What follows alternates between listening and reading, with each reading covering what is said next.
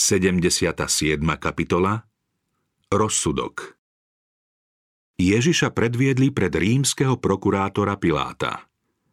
Ten vyhlásil, že Ježiš je nevinný, ale na naliehanie ľudu im ho vydal na ukrižovanie. Kristus stojí zviazaný ako väzeň v súdnej siene rímskeho miestodržiteľa Piláta. Okolo neho je vojenská stráž a diváci rýchlo zaplňajú miestnosť. Tesne pred vchodom sú sudcovia veľrady, kňazi, poprední muži, starší i dav ľudí. Keď členovia veľrady Ježiša odsúdili, prišli k Pilátovi, aby ich rozsudok potvrdil a vykonal. Títo židovskí predstavitelia však nechceli vstúpiť do rímskej súdnej siene. Podľa obradného zákona by sa tým poškvrnili a nemohli by sa zúčastniť veľkonočných slávností. Vo svojej zaslepenosti nechápali, že si svojou vražednou nenávisťou poškvrňujú srdce. Nevideli, že Kristus je tým skutočným veľkonočným baránkom a keď ho zavrhli, stratil pre nich tento veľký sviatok svoj význam. Keď žalobcovia priviedli spasiteľa do súdnej siene, Pilát sa na neho nevraživo pozrel. Bol totiž náhle vyvolaný zo svojej spálne a rozhodol sa celú záležitosť vybaviť čo najskôr.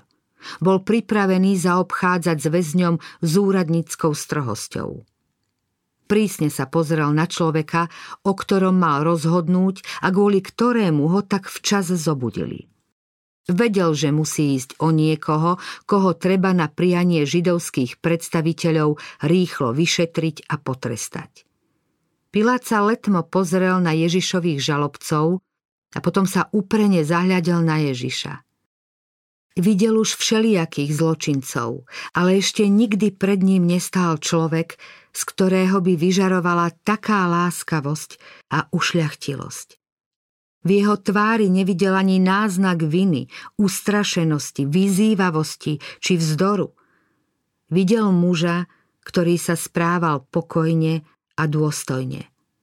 V jeho tvári nebol ani náznak zločinnosti, naopak, mal v sebe niečo nebeské. Kristus svojim vzhľadom priaznivo zapôsobil na Piláta. Ozvala sa v ňom tá lepšia stránka jeho povahy počul o Ježišovi aj o jeho skutkoch. Manželka mu tiež hovorila o zázračných činoch galilejského proroka, ktorý uzdravoval chorých a kriesil mŕtvych. Pilátovi sa to všetko premietlo ako vo sne. Rozpomenul sa na to, čo z rôznych strán počul. Chcel teda vypočuť obvinenie Židov proti väzňovi. Spýtal sa – kto je tento muž a prečo ste ho priviedli? Čo máte proti nemu? Židia boli na rozpakoch. Vedeli, že Krista obžalovávajú neoprávnene a verejný výsluh nechceli. Odpovedali, že je to podvodník a volá sa Ježiš Nazarecký. Pilát sa znova spýtal. Akú žalobu podávate proti tomuto človekovi? Kňazi mu neodpovedali na otázku, ale nahnevane vraveli. Keby tento nebol zločinec, neboli by sme ti ho vydali. To znamená, keď ti členovia veľrady, predstavitelia národa, privedú človeka, ktorý si zasluhuje smrť, treba ešte nejaká obžaloba? S upozornením na svoje významné postavenie chceli Piláta ovplyvniť, aby bez dlhavého vyšetrovania vyhovel žiadosti. Nedočkavo naliehali, aby ich rozsudok potvrdil, lebo vedeli, že ľud, ktorý bol svetkom Kristových obdivuhodných činov, by svedčil o niečom inom, než ich lživé obvinenia. Kňazi sa nazdávali, že slabý a váhavý Pilát im bez ťažkosti pomôže splniť ich zámery. Vedeli, že dosiaľ podpisoval rozsudky smrti unáhlene a posielal na smrť ľudí, ktorí si taký trest nezaslúžili. Život väzňa mal pre neho nepatrnú cenu, či šlo o vinníka alebo nevinného. Kňazi dúfali, že Pilát potvrdí rozsudok smrti nad Ježišom aj bez výsluchu. Očakávali to ako istý prejav priazne pri príležitosti ich veľkého národného sviatku. Pilát však vo väzňovi videl niečo, čo mu nedovoľovalo urobiť tento krok. Neodvážil sa ho hneď odsúdiť. Postihol zámery kňazov. Spomenul si na to, ako prednedávnom Ježiš vzkriesil Lazára, človeka štyri dni mŕtvého. Skôr než podpíše odsudzujúci rozsudok, chce rozhodne vedieť, čo proti nemu majú a ako to môžu dokázať. Povedal, ak vám stačí váš úsudok, prečo ho privádzate ku mne? Vezmite si ho vy a súďte podľa svojho zákona. Bezradní kňazi povedali, že rozsudok nad ním už vyriekli – Potrebujú len Pilátov výrok, aby rozsudok nadobudol platnosť. Pilát chcel vedieť, aký je ich rozsudok. Jedine trest smrti, odpovedali. My však nemáme právo nikoho popraviť. Žiadali Piláta, aby Kristovú vinu uznal podľa ich výpovedí a potvrdil ich rozsudok. Zodpovednosť za to vezmú na seba. Pilát ako sudca nebol spravodlivý ani svedomitý, no aj napriek nedostatku mravnej odvahy odmietal vyhovieť žiadosti Židov. Kým nebude počuť obžalobu, Ježiša neodsúdi. Kňazi boli na rozpakoch. Videli, že svoje pokritectvo musia čo najlepšie zamaskovať. Nesmú pripustiť, aby sa ukázalo, že Kristus bol uväznený z náboženských dôvodov. V takom prípade by totiž ich postup nemal pre Piláta nejakú cenu. Musia vzbudiť zdanie, že Ježiš konal proti občianskému zákonu. Potom bude môcť byť odsúdený z politických dôvodov. Proti rímskej vláde sa Židia stále búrili. Rímania tieto vzbury trestali neoblomne prísne. Stále boli v strehu, rozhodnutí potlačiť všetko, čo by mohlo viesť k povstaniu. Ešte pred niekoľkými dňami chceli farizeji Ježiša zaskočiť otázkou Je nám dovolené platiť daň cisárovi, či nie? Kristus však postrehol ich pokritectvo. Prítomní Rímania videli úplnú porážku intrigánov a ich zmetok, keď im povedal Vracajte teda cisárovi, čo je cisárovo. Teraz chceli kňazi predstaviť situáciu v celkom inom svetle, tak ako sa im to hodilo. V úplnej bezradnosti si na pomoc zavolali falošných svetkov a začali ho obžalúvať. Tohto sme pristihli, ako rozvracal náš národ, zakazoval dávať dane cisárovi a hovoril o sebe, že je Kristus kráľ. Všetky tri obvinenia boli bezdôvodné. Kňazi to vedeli, ale pre svoje zámery sa neštítili ani krivej prísahy. Pilát postrehol ich zámer. Neveril, že by obžalovaný podnecoval povstanie proti vláde. Jeho tichý a pokorný zjav vôbec nezodpovedal ich obžalobe. Pilát bol presvedčený, že v pozadí je snaha zničiť nevinného človeka, ktorý stojí v ceste židovským hodnostárom. Obrátil sa na Ježiša a spýtal sa ho. Ty si židovský kráľ? Spasiteľ mu odpovedal. To ty hovoríš. Pri tých slovách mu tvár zažiarila, ako by ju osvietil slnečný jas.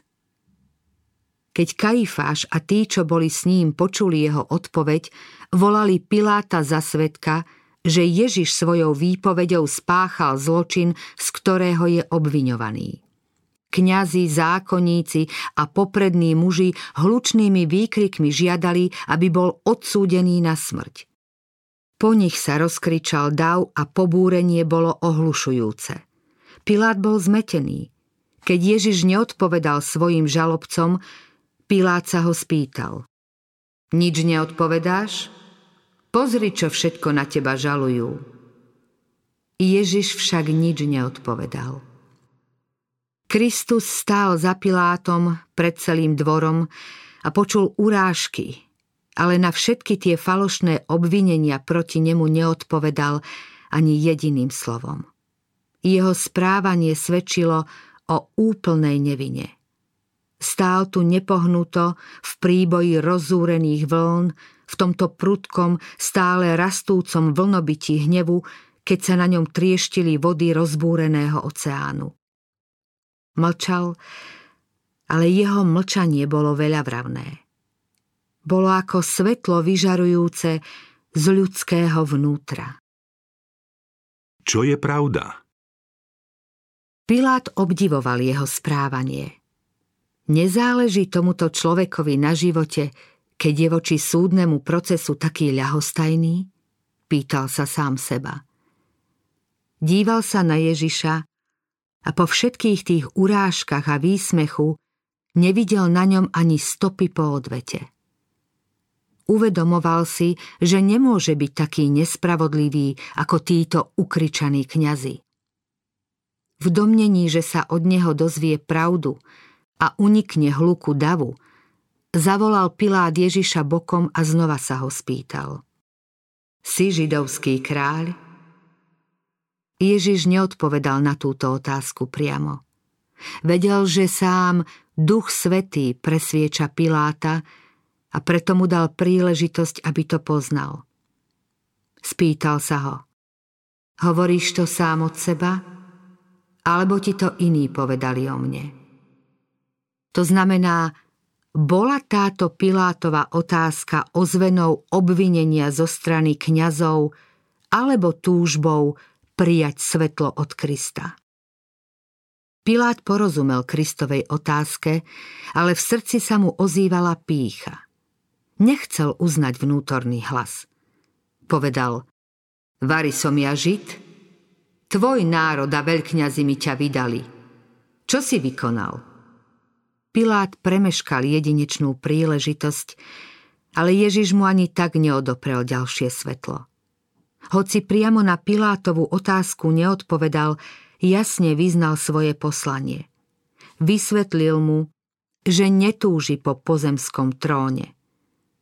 Povedal, moje kráľovstvo nie je z tohto sveta. Keby moje kráľovstvo bolo z tohto sveta, moji služobníci by sa byli, aby som nebol vydaný Židom. Lenže moje kráľovstvo nie je stadiaľto. Pilát mu povedal, tak predsa si kráľ. Ježiš odpovedal, sám hovoríš, že som kráľ. Ja som sa na to narodil, a na to som prišiel na svet, aby som vydal svedectvo pravde. Každý, kto je z pravdy, počúva môj hlas. Kristus potvrdil, že jeho slovo je samo o sebe kľúčom, ktorý otvára tajomstvo všetkým, ktorí sú ochotní prijať ho. Sprevádza ho podmaňujúca moc a v tom je tajomstvo rozmachu jeho kráľovstva pravdy. Kristus chcel, aby Pilát pochopil, že pred vlastnou záhubou ho zachráni len prijatie tejto pravdy a život podľa nej. Pilát prejavil záujem poznať pravdu. Bol v rozpakoch, dychtivo prijal spasiteľové slová a v srdci zatúžil pravdu poznať a získať ju. Pýtal sa, čo je pravda? Nevyčkal však na odpoveď. Vonkajší hluk mu pripomínal jeho povinnosti, pretože kňazi sa výbojne domáhali okamžitého zásahu. Pilát vyšiel k Židom a dôrazne povedal Ja na ňom nenachádzam nejakú vinu. Tieto slová pohanského sudcu boli mocným obvinením zákernosti a pokritectva izraelských popredných mužov, ktorí obžalovali spasiteľa. Sklamanie a zúrivosť kňazov i predstaviteľov ľudu po týchto Pilátových slovách nepoznali medze. Dávno čakali na túto príležitosť. Keď videli, že by Ježiš mohol byť prepustený, boli pripravení roztrhať ho na kusy.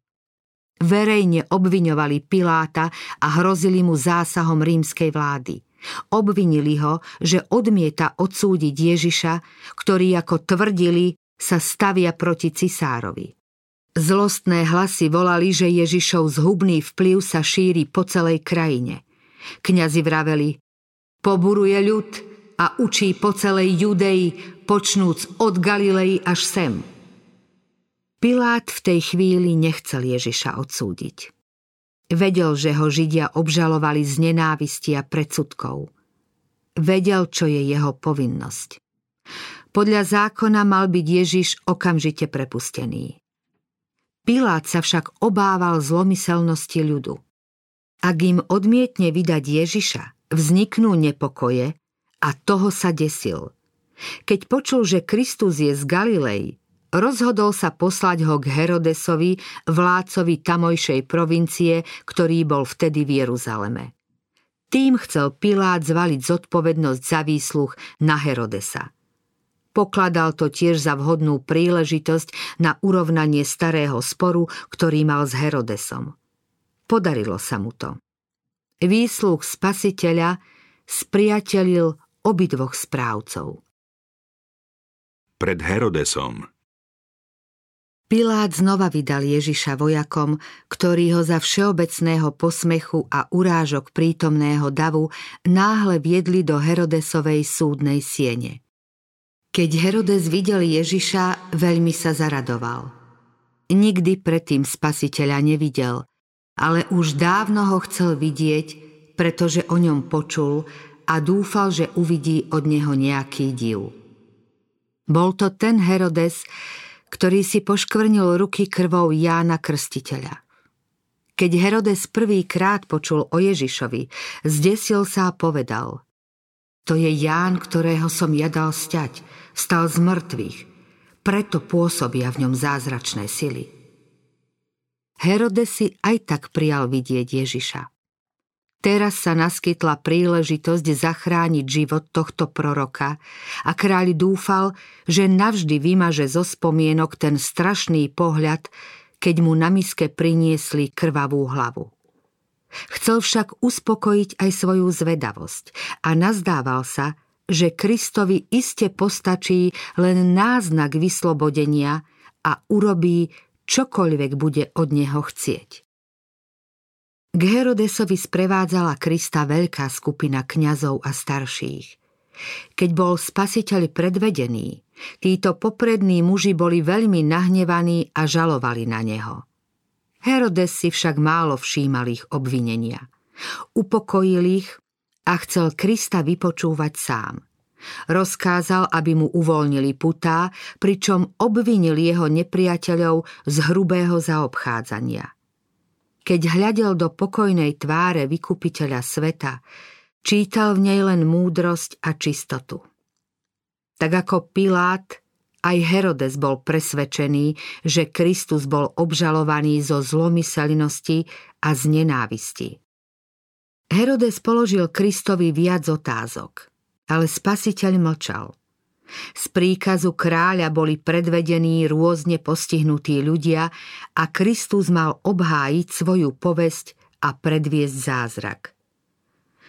Ľudia hovoria, že liečiš chorých, povedal Herodes. Rád by som sa presvedčil, že to, čo sa všade o tebe hovorí, nie je výmysel. Ježiš neodpovedal a Herodes neprestal naliehať. Ak môžeš robiť divy pre iných, urob ich teraz vo vlastnom záujme a pomôžeš si. Znova prikazoval. Ukáž nejaké znamenie, že máš moc, ktorú ti prisudzujú. Kristus však akoby nepočul a nevidel. Boží syn vzal na seba ľudskú prírodzenosť. Musel sa správať tak, ako by sa v podobných okolnostiach správal človek – Nechcel si zázrakom uľahčiť utrpenie a poníženie, ktoré ľudia musia znášať v podobnom postavení. Herodes slúbil, že Krista prepustí pod podmienkou, ak v jeho prítomnosti urobí nejaký zázrak. Kristovi žalobcovia videli na vlastné oči jeho mocné skutky. Počuli, že aj hrob na jeho príkaz vydal svojho mŕtvého.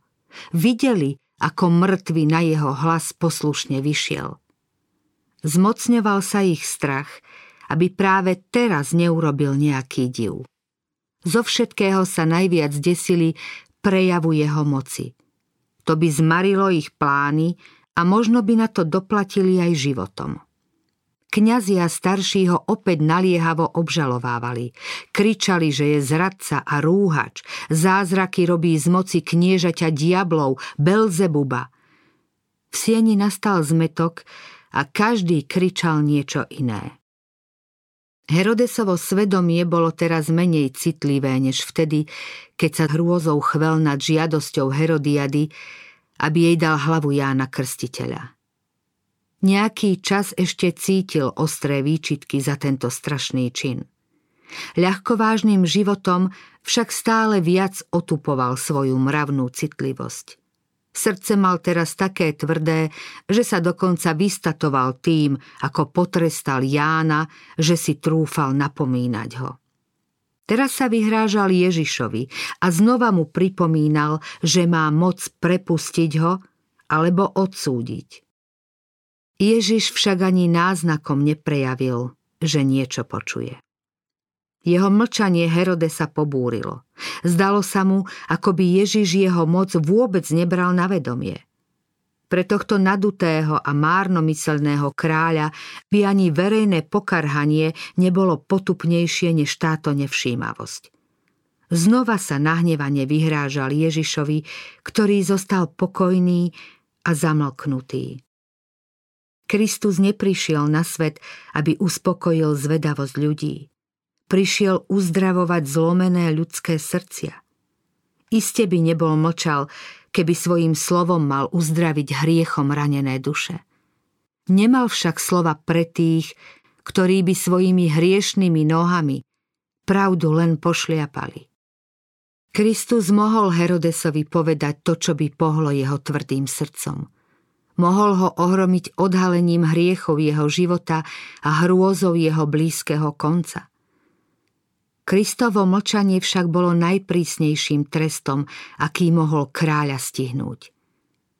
Herodes zavrhol pravdu, ktorú zvestoval najväčší z prorokov a nemal už počuť nejaké iné posolstvo.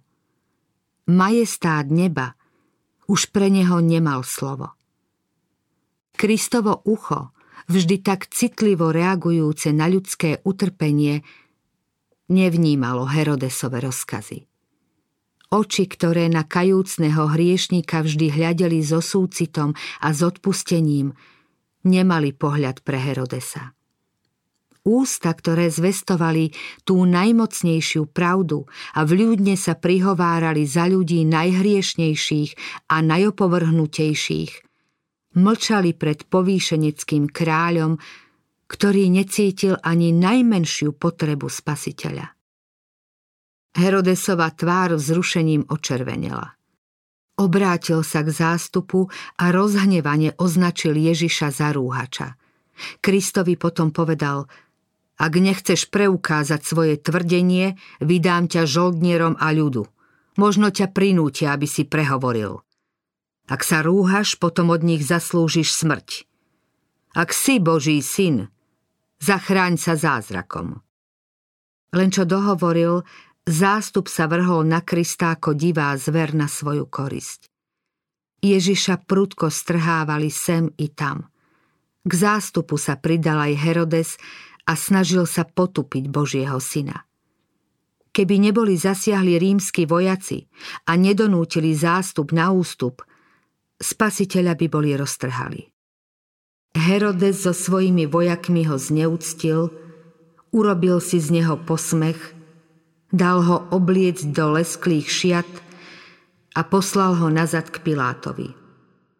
Podobne ho zosmiešňovali aj rímsky vojaci. Na spasiteľa doľahlo všetko, čo títo bezbožní a skazení vojaci mohli za pomoci Herodesa a židovských hodnostárov podnietiť. Ježiša však neopustila božská trpezlivosť. Kristovi prenasledovatelia merali jeho povahu svojou vlastnou mierou. Pokladali ho za rovnako skazeného, ako boli sami. V pozadí všetkého zjavného sa však odohrávalo to, čo jedného dňa uvidia v plnej sláve. Niektorí sa v Kristovej prítomnosti chveli. Keď sa mu surový dav posmešne klaňal, niektorí z divákov sa prestrašene a bez slova odvracali. Na Herodesa výjav hlboko zapôsobil. Posledné lúče milosrdenstva osvietili jeho hriechom stvrdnuté srdce. Uvedomil si, že nejde o obyčajného človeka, pretože z jeho ľudského zjavu prežarovalo božstvo. Vo chvíli, keď Krista obklopili posmievači, cudzoložníci a vrahovia, Herodes poznal, že vidí Boha na tróne. Aj keď bol Herodes zatvrdený, netrúfal si potvrdiť Kristovo odsúdenie. Chcel uniknúť tejto strašnej zodpovednosti a preto Ježiša poslal späť do rímskej súdnej siene. Znovu pred Pilátom. Pilát bol nemilo prekvapený a znepokojený. Keď sa Židia s väzňom vrátili, Netrpezlivo sa ich spýtal, čo má s ním urobiť. Pripomenul im, že Ježiša už vypočúval a nenašiel na ňom nejakej viny. Povedal im, že napriek všetkým ich obvineniam mu ani jedno nemohli dokázať. Preto poslal Ježiša k Herodesovi, galilejskému tetrarchovi a príslušníkovi ich národa, ale ani on nenašiel na ňom nič, za čo by si zaslúžil smrť. Pilát povedal, potrescem ho teda a prepustím. V tejto chvíli sa prejavila Pilátova slabosť. Ježiša vyhlásil za nevinného a predsa ho chcel dať zbičovať, aby sa žalobcovia upokojili. Kvôli ľuďom bol ochotný obetovať spravodlivosť a zásadovosť, čím sa dostal do nepríjemnej situácie. Dav zbadal jeho nerozhodnosť a tým viac sa dožadoval väzňovej smrti. Keby sa bol Pilát od začiatku správal rozhodne a odmietol odsúdiť človeka, o nevine ktorého bol presvedčený, mohol pretrhnúť osudnú reťaz výčitiek a viny, ktorá ho spútavala po celý život. Keby sa bol v otázke práva riadil vlastným presvedčením, Židia by sa neboli odvážili na neho naliehať. Kristus by bol aj tak odsúdený na smrť, ale vina by nezostala na Pilátovi. Pilát sa však krok za krokom prehrešoval proti svojmu svedomiu. Prestal súdiť spravodlivo a nestranne a preto sa teraz ocitol takmer bezmocný v rukách kňazov a popredných mužov. Stal sa obeťou vlastnej váhavosti a nerozhodnosti. Ale ani v tejto situácii nemusel Pilát konať zaslepenie. Božie posolstvo ho varovalo pred činom, ktorý sa chystal vykonať. Ako odpoveď na Kristovú modlitbu navštívil Pilátovu ženu vo sne aniel z neba. Videla spasiteľa a zhovárala sa s ním. Pilátová žena nebola židovka, ale keď vo sne videla Ježiša, nepochybovala o jeho povahe a poslaní poznala v ňom Božie knieža. Videla ho pri výsluchu v súdnej sieni. Mal zviazané ruky ako zločinec. Pozorovala strašné dielo Herodesa a jeho žoldnierov. Počula obžaloby kňazov a popredných mužov plné nenávisti a zloby. Počula slová My máme zákon a podľa toho zákona musí zomrieť.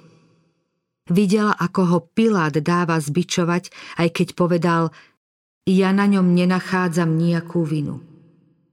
Počula Pilátov rozsudok a videla, ako Krista vydal jeho vrahom. Videla kríž na Golgote. Bola svetkom toho, ako sa zem zahalila do tmy a počula tajomný výkrik Dokonané je. Pozorovala ešte ďalší výjav. Videla Krista sedieť na veľkom bielom oblaku, zatiaľ čo zem sa pohybovala v priestore a jeho nepriatelia utekali pred jeho slávou. Prebudila sa s výkrikom hrôzy a okamžite napísala Pilátovi varovanie. Kým Pilát váhal, čo by mal urobiť, Cez zástup si razil cestu posol a odovzdal mu list jeho ženy, v ktorom čítal. Nemaj nič s tým spravodlivým. Mnoho som totiž vytrpela, dnes vo sne, pre neho. Ježiš alebo Barabáš? Pilát zbledol. Zmietal sa v rozporuplných pocitoch. Kým váhal, kňazi a poprední muži stále viac podnecovali ľud. Pilát musel zasiahnuť. Spomenul si na tradíciu, podľa ktorej mohol Krista prepustiť na slobodu. Pri týchto sviatkoch bývalo zvykom prepúšťať jedného väzňa podľa priania ľudu. Bol to pohanský zvyk. Nebolo v ňom ani stopy spravodlivosti, ale Židia si na ňom veľmi zakladali. Rímania mali v tom čase na smrť odsúdeného väzňa Barabáša. Tento človek o sebe rozchyroval, že je Mesiáš. Tvrdil, že má moc zaviesť nový poriadok a usporiadať svet. Pod vplyvom satana tvrdil, že všetko, čo nakradol a nalúpil, je jeho majetok. Satanskou mocou robil podivuhodné veci – Získal medzi ľuďmi aj nasledovníkov a podnecoval vzburu proti rímskej vláde. Bol to tvrdohlavý a nenapraviteľný zločinec, ktorý pod maskou náboženského nadšenia búril ľud a páchal násilie. Pilát sa domnieval, že možnosťou voľby medzi týmto mužom a nevinným spasiteľom prebudí v ľuďoch zmysel pre spravodlivosť. Dúfal, že na rozdiel od kňazov a popredných mužov budú mať s Ježišom súcit. Obrátil sa k davu a so všetkou vážnosťou povedal Ktorého chcete, aby som vám prepustil? Barabáša či Ježiša, ktorý sa volá Kristus? Dav reval ako divá zver. Nám prepusť Barabáša, Stále hlasnejšie sa ozývalo volanie Barabáš! Barabáš! V domnení, že ľud nepochopil otázku, Pilát sa znova spýtal. Chcete, aby som vám prepustil židovského kráľa? Ale hlasy opäť volali. Vezmi tohto a nám prepusť Barabáša. Pilát sa pýtal ďalej. Čo teda mám urobiť s Ježišom, ktorý sa volá Kristus?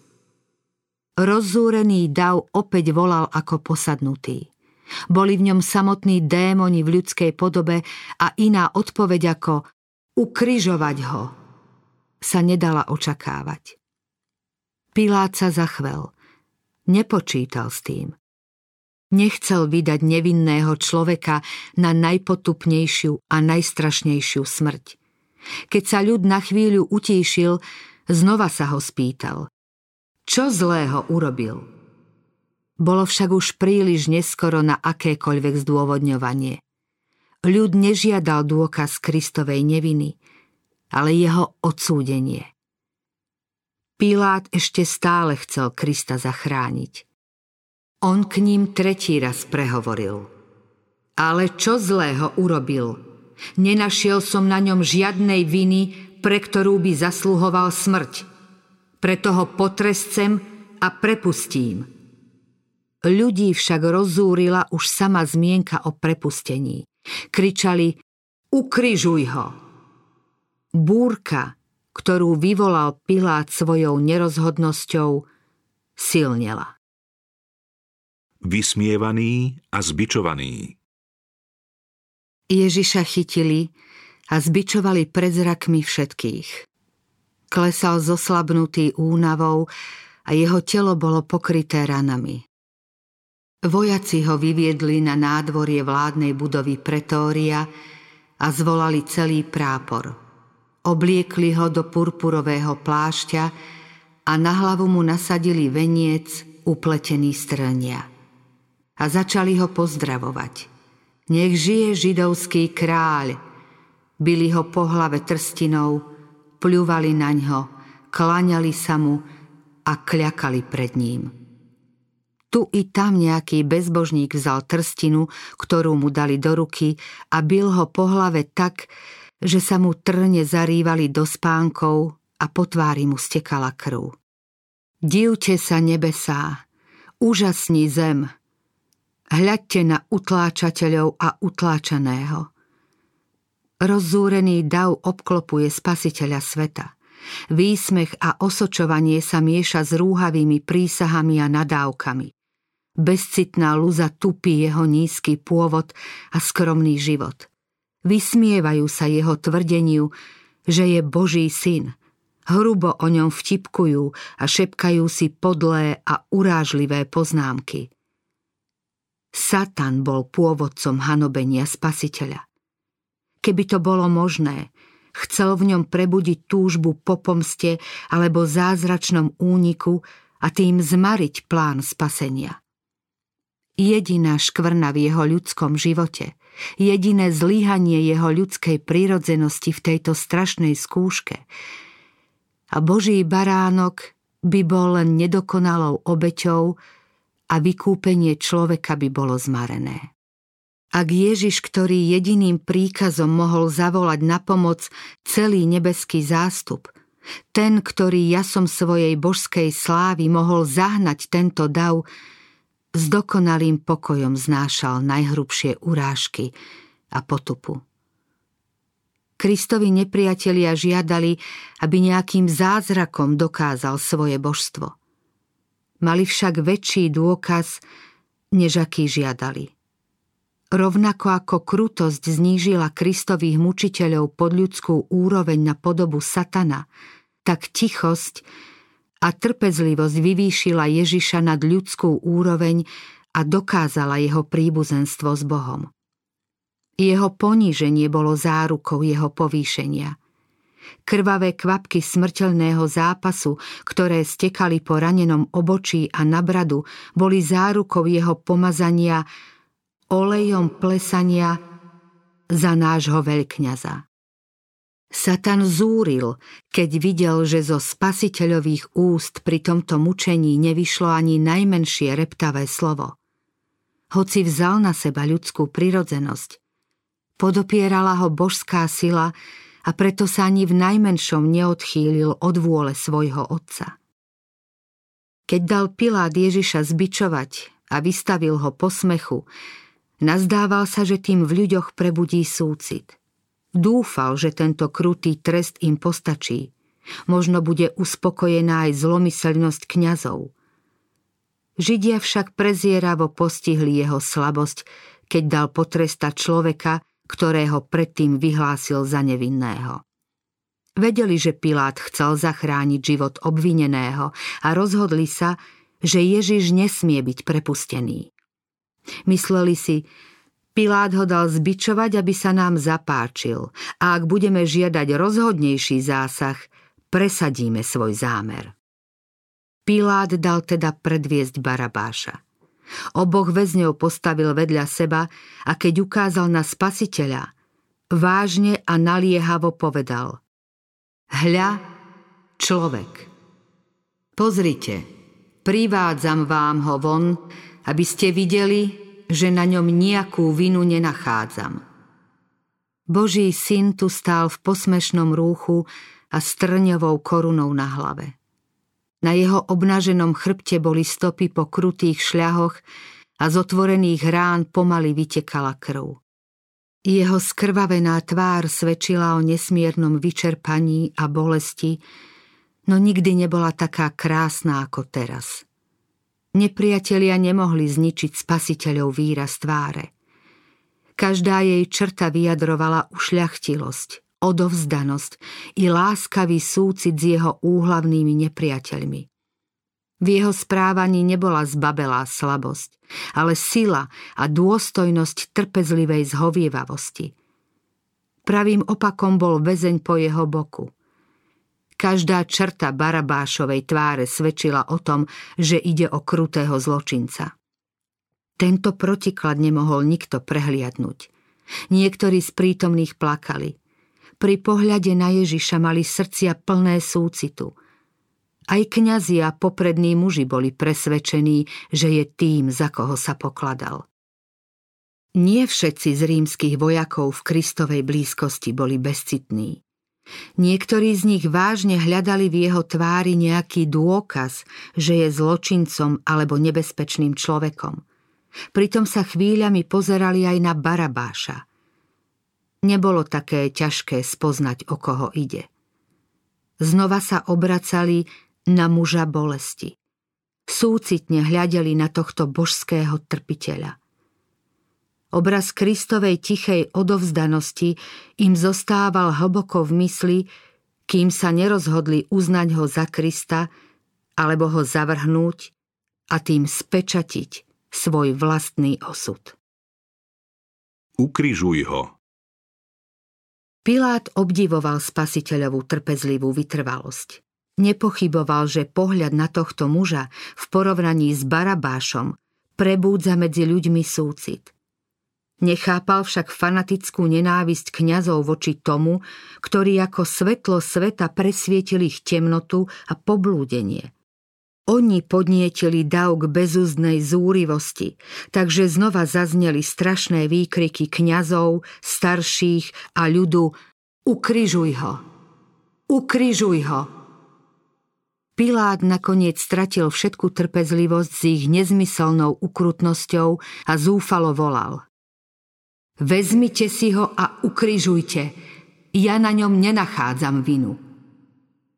Aj keď bol rímsky správca zvyknutý na kruté scény, predsa spolu cítil s trpiacím väzňom, ktorý napriek tomu, že bol odsúdený a zmučený, že mal skrvavené čelo a zbičovaný chrbát, stále sa správal kráľovsky. Kňazi však vyhlásili, my máme zákon, a podľa zákona musí umrieť, lebo sa vydával za Božieho syna. Pilát bol ohromený. Nemal správnu predstavu o Kristovi a jeho poslaní, no mal akúsi nejasnú vieru v Boha a v bytosti, ktoré človeka presahujú. Myšlienka, ktorá mu predtým len nesmelo preletela hlavou, dostávala teraz jasnejšiu podobu.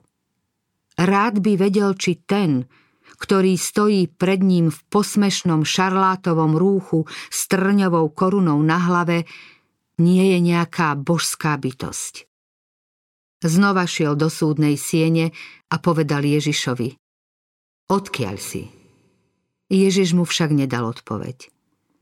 Spasiteľ otvorene vysvetlil Pilátovi svoje poslanie. Je svetkom pravdy. Pilát si však toto svetlo nevážil. Vysoké postavenie sudcu zneužil tým, že svoje zásady a moc podriadil požiadavkám davu. Ježiš už pre neho nemal svetla. Pilát, pobúrený jeho mlčaním, povýšene povedal So mnou sa nechceš rozprávať? Nevieš, že mám moc prepustiť ťa a moc ukryžovať ťa? Ježiš odpovedal – Nemal by si nado mnou nejakú moc, keby ti to nebolo dané z hora. Preto má väčší hriech ten, čo ma vydal tebe.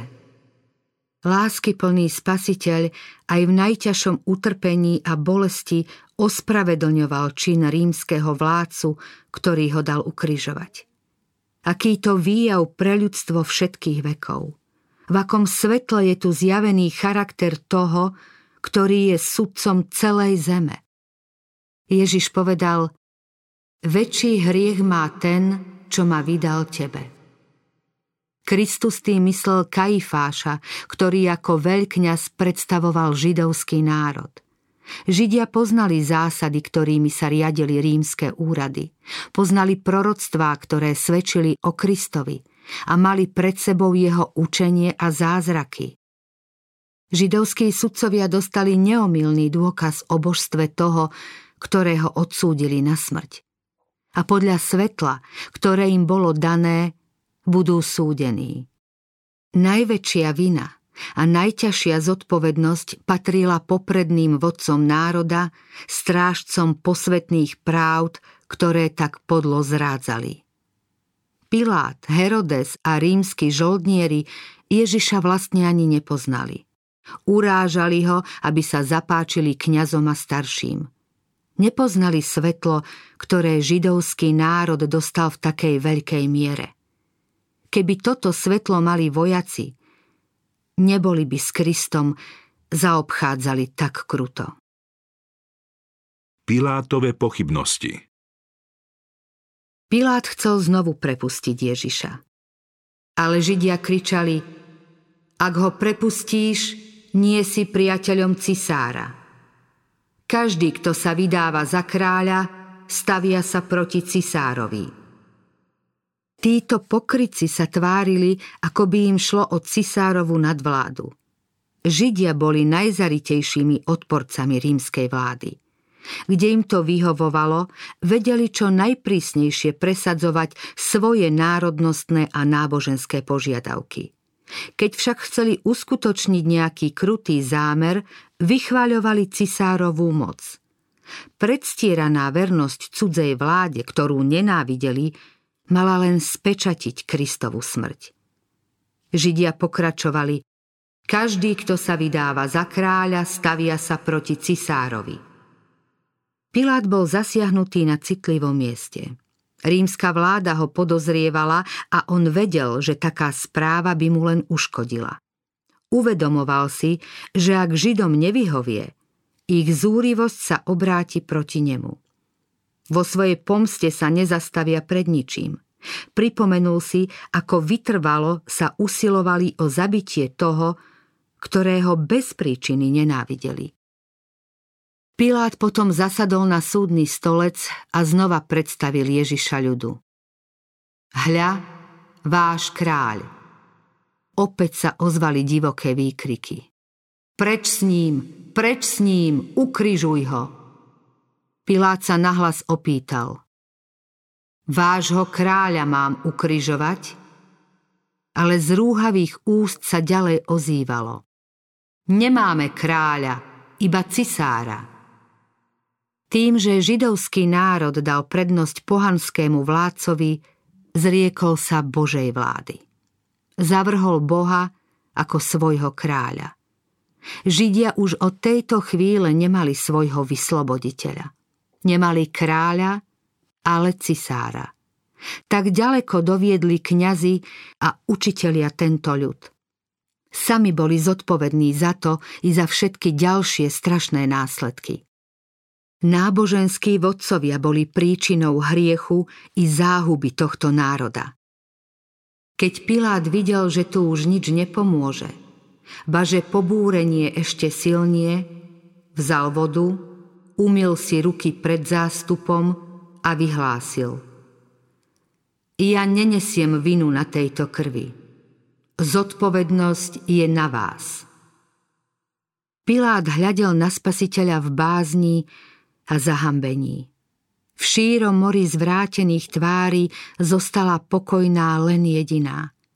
Kristova tvár. Zdalo sa, ako by sa okolo jeho hlavy rozlieval stlmený jas. Pilát si v duchu povedal Je to Boh. Obrátil sa k zástupu a vyhlásil Ja nenesiem vinu na tejto krvi. Tu je. Ukrižujte si ho.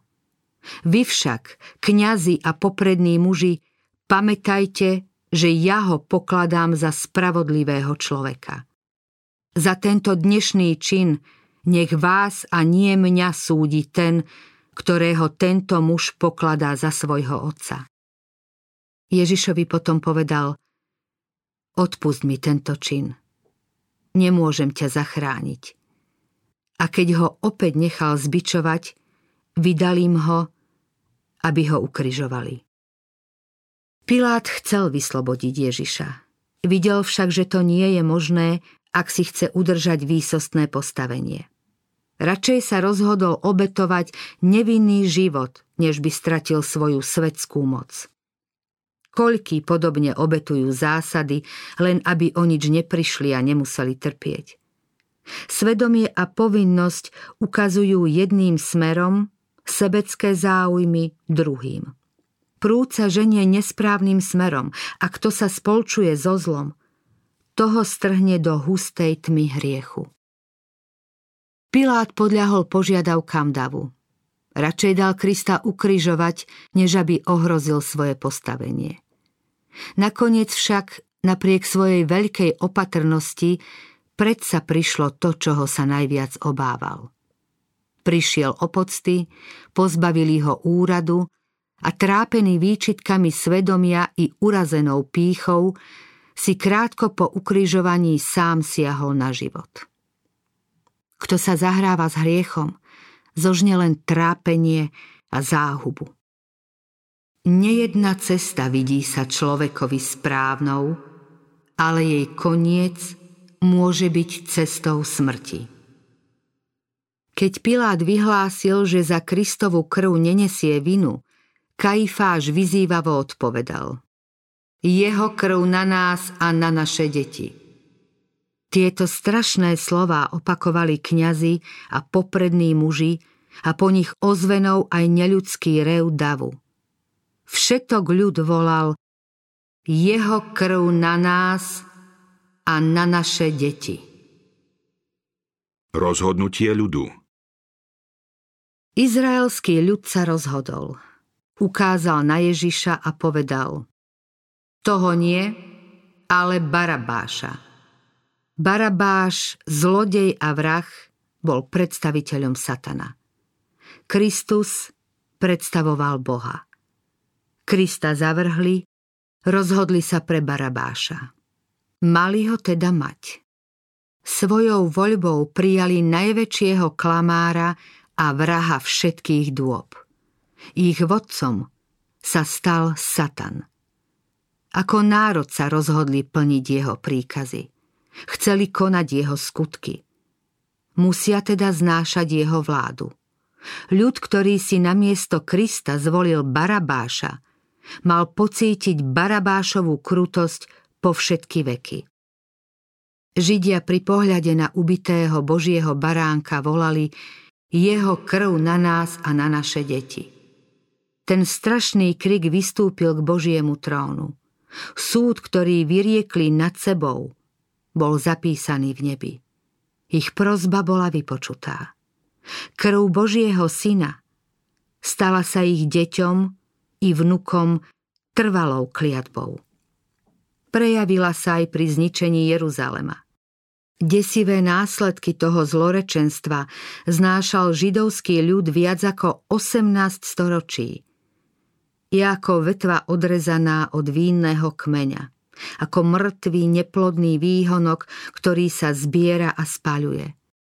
Vo všetkých krajinách sveta sú postáročia Židia ako mŕtvi. Mŕtvi pre viny a hriechy. Ich prozba sa hrozivo naplní aj v deň veľkého súdu. Keď Kristus opäť príde na zem, už nie ako väzeň medzi zločinný dav, ale ako nebeský kráľ. Uvidia ho v sláve, v sláve svojho nebeského Otca i v sláve svetých anielov. 10 tisíc krát 10 tisíc a tisíce tisícov anielov, krásnych a výťazných božích synov v úchvatnej nádhere a sláve ho budú sprevádzať na jeho ceste. Potom sa posadí na trón svojej slávy a zhromaždia sa pred ním všetky národy. Vtedy ho uvidia všetci, aj tí, čo ho prebodli. Namiesto trňovej koruny bude mať korunu slávy. Korunu v korune. Namiesto starého purpurového kráľovského rúcha bude mať na sebe rúcho nevýslovne biele, že by ho nejaký bielič na svete tak nevybielil. Na plášti a na bedrách bude napísané jeho meno. Kráľ kráľov a pán pánov. Budú tu aj tí, čo sa mu posmievali a byli ho. Kňazi a kniežatá znova uvidia výjav zo súdnej siene. Ukážu sa im všetky podrobnosti, ako by boli napísané ohnivým písmom. Tí, čo volali, jeho krv na nás a naše deti, dostanú na túto prozbu odpoveď. Celý svet to potom pozná a pochopí. Vtedy si úbohí, slabí a smrteľní ľudia uvedomia, proti komu bojovali. V desivej úzkosti a hrôze budú volať k horám a skalám Padnite na nás a skryte nás pred tvárou sediaceho na tróne a pred baránkovým hnevom, lebo prišiel veľký deň ich hnevu. A kto bude môcť obstáť?